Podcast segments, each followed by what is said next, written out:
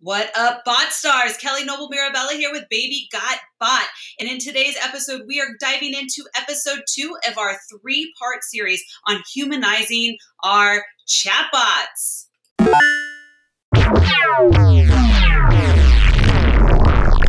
You are now entering the no annoying chatbot zone.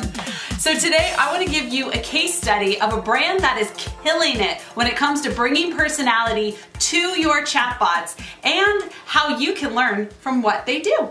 So our brand today is Mobile Monkey. Now Mobile Monkey is the fastest growing chatbot tool on the market today. It is now number three under ManyChat, Chatfuel, and then Mobile Monkey coming in the ranks. So I got the chance to speak with Larry Kim, the CEO of Mobile Monkey recently, and he gave me a little sneak peek into what they got going on in that platform. And although I haven't personally used it a whole lot myself, I gotta say, it looks pretty cool and I am going to be using it and sharing some tutorials right here on the channel. So if you're a Mobile Monkey user, stay tuned and be sure to subscribe.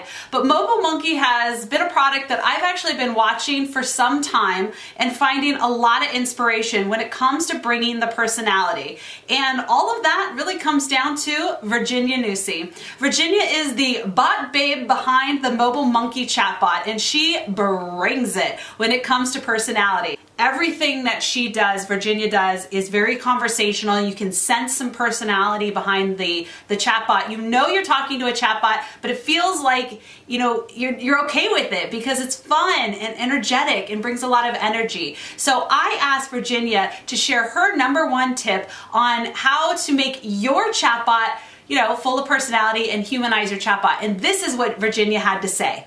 Hey bot stars, I'm Virginia Nussey with Mobile Monkey. Thank you Kelly for that amazing breakdown of Mobile Monkey Bot. I am over here seriously blushing. Here's my number one tip for writing personality into your bots, and that would be one word, entertainment. How does that translate to bots?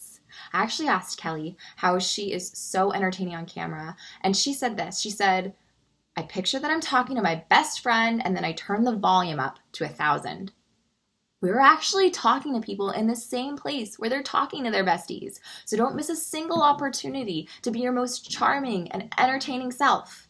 And the way that this translates to bots is using emojis in every text widget and button, using GIFs in every blast, telling a story using story arcs and storytelling where the person reading is at the center of the hero's journey, and going over the top with attitude, right? Like, protect, channel your inner cool kid.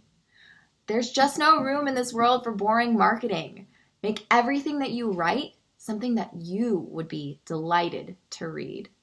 Now here's some key takeaways that you can apply to your chatbot when it comes to bringing that personality. Use GIFs. GIFs are a way to liven things up. It creates movement inside of your chatbot and it creates kind of some personality and fun. Now this is a really cool tip. You can actually create a business account on Giphy and I have my very own right here. You can see I have tons of GIFs. I actually create GIFs off of my YouTube videos so that I can always have a fun GIF. Now, if you have age appropriate GIFs, so un, you know, PG rated or unrated GIFs on your Giphy account, they're actually searchable on Facebook and on Twitter. Pretty rad, right?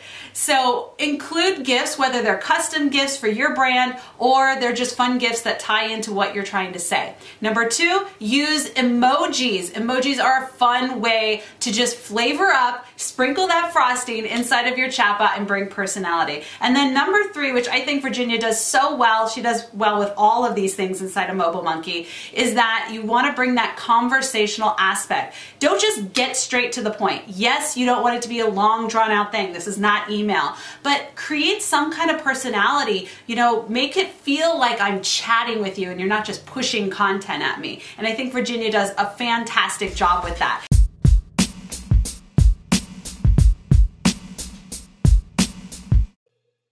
I hope that you found today's episode in this three part series helpful. This was part two. So if you missed part one, go back to last time's episode and check that out. And stay tuned as next time I'm going to be talking to you about an influencer and a celebrity example of how these people are using chatbots to bring the human touch. Now, if you want to see Mobile Monkeys chatbot for yourself, go check them out on Facebook at facebook.com forward slash mobile monkey. Check you later.